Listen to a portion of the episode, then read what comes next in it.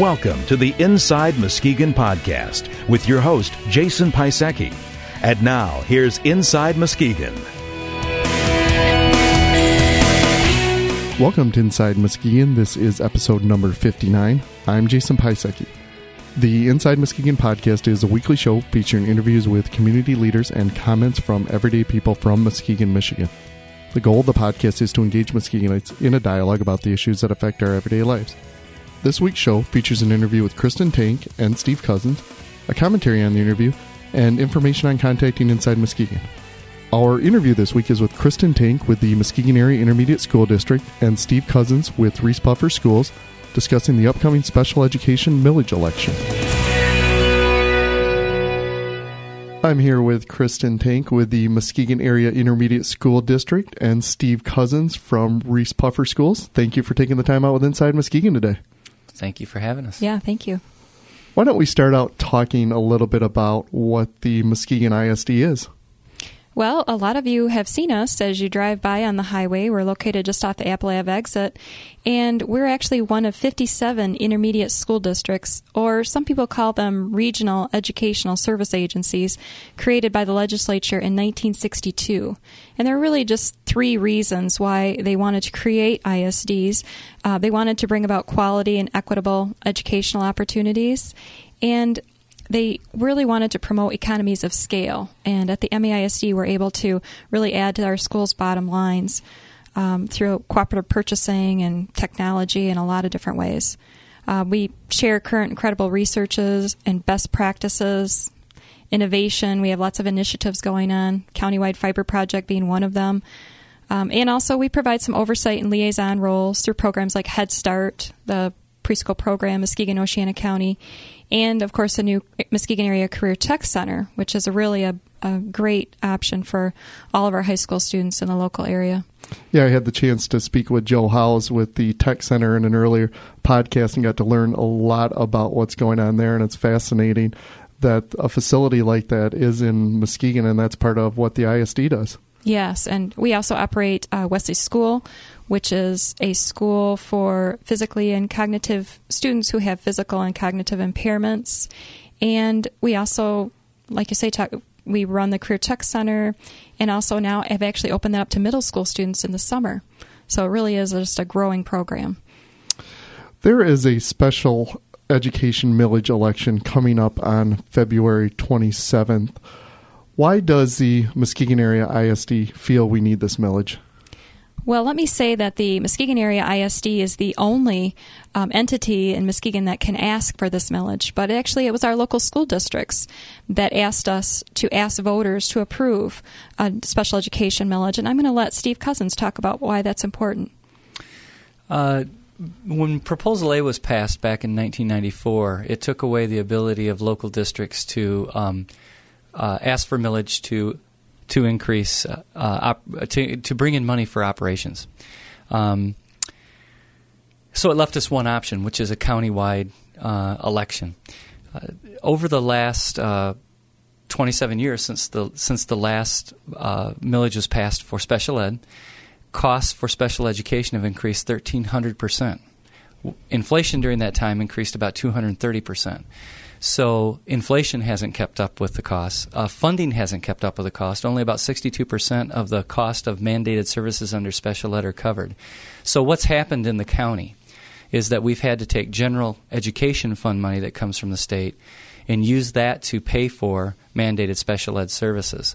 It's a little bit of the rob Peter to pay Paul principle, and yeah, now that finances be, have become so tight over the last five years, uh, there's a need for us to increase that special ed millage so that we can recapture some of our general ed funds. What does the millage proposal contain?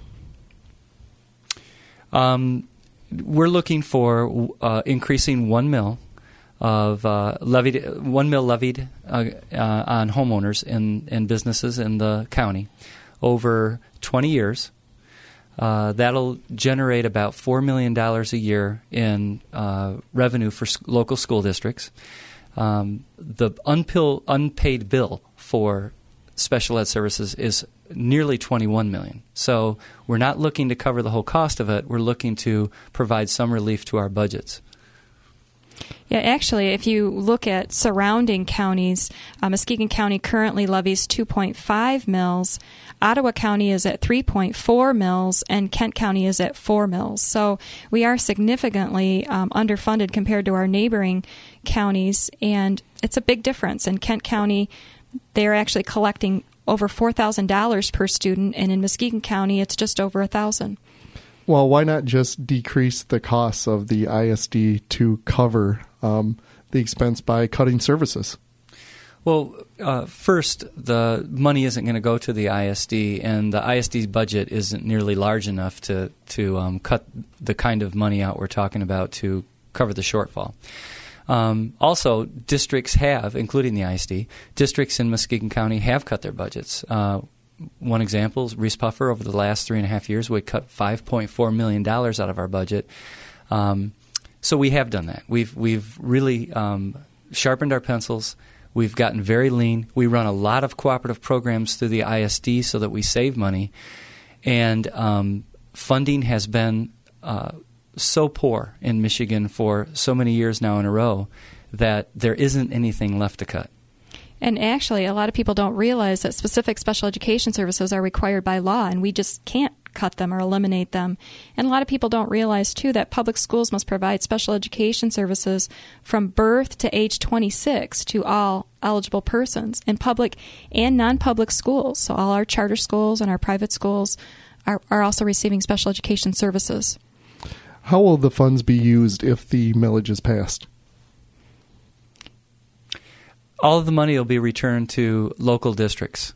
Uh, the ISD, uh, the money won't go to the ISD, and uh, it'll be left to a local district to determine what they're going to use those local dollars for. Given that there there's been so much cut out of the uh, our general funds over the last um, four years, um, I imagine most of the districts are going to use the money to bolster and uh, maintain the programs that are in danger of being cut over the next year.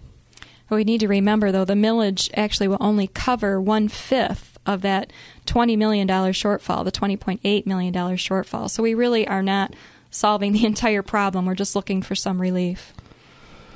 When's the last time the special education millage was increased? 27 years ago. And I think that it's important to point out that it, uh, it indicates that there's been real fiscal responsibility in terms of the programs that have been planned on the part of the ISD and local districts. It's been a long time since the ISD and local districts have come back to voters in, to increase that millage.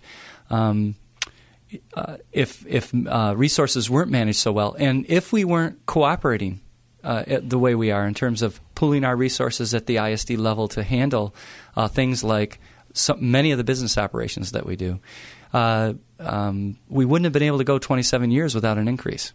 So, fiscal responsibility, 27 years is a long time. Well, the big question people are always going to be asking whenever there's a millage or ever they hear about uh, voting yes or no for something like this is how much more will people pay?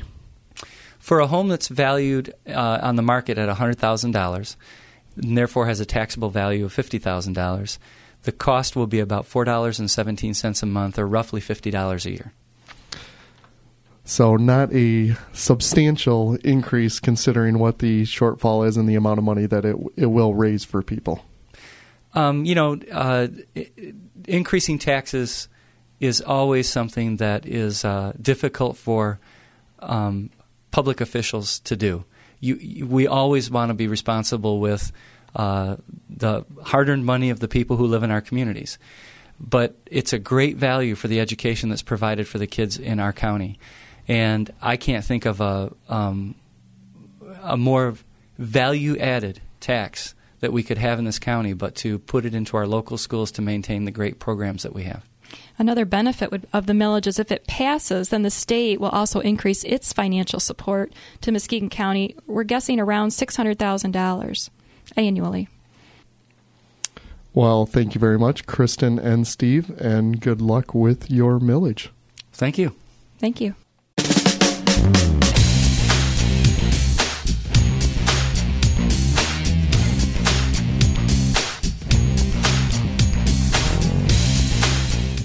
Muskegon educators are calling on area residents to approve the special education millage Kristen and Steve spoke about in this podcast.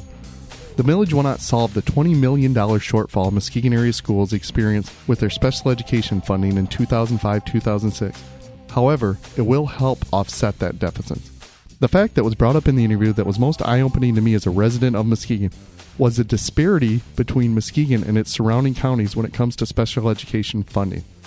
By comparison, Kent and Ottawa counties receive 68 million and 21 million more respectively than Muskegon County.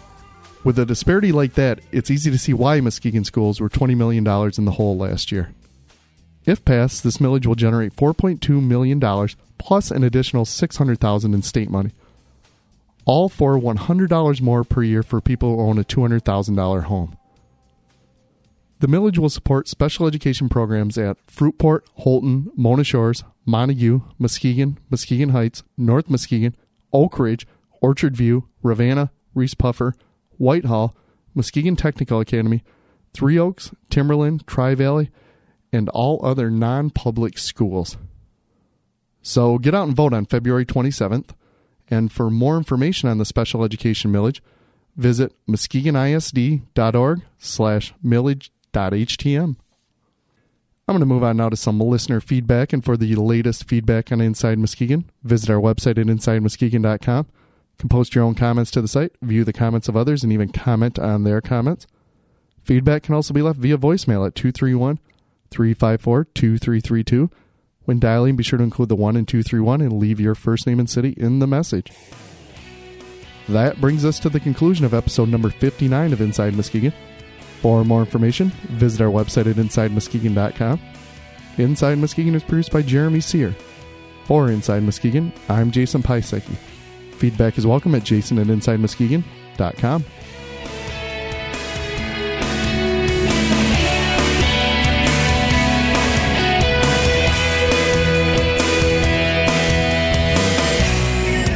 This has been the Inside Muskegon podcast. Comments are welcome through our website or by emailing jason at insidemuskegon.com.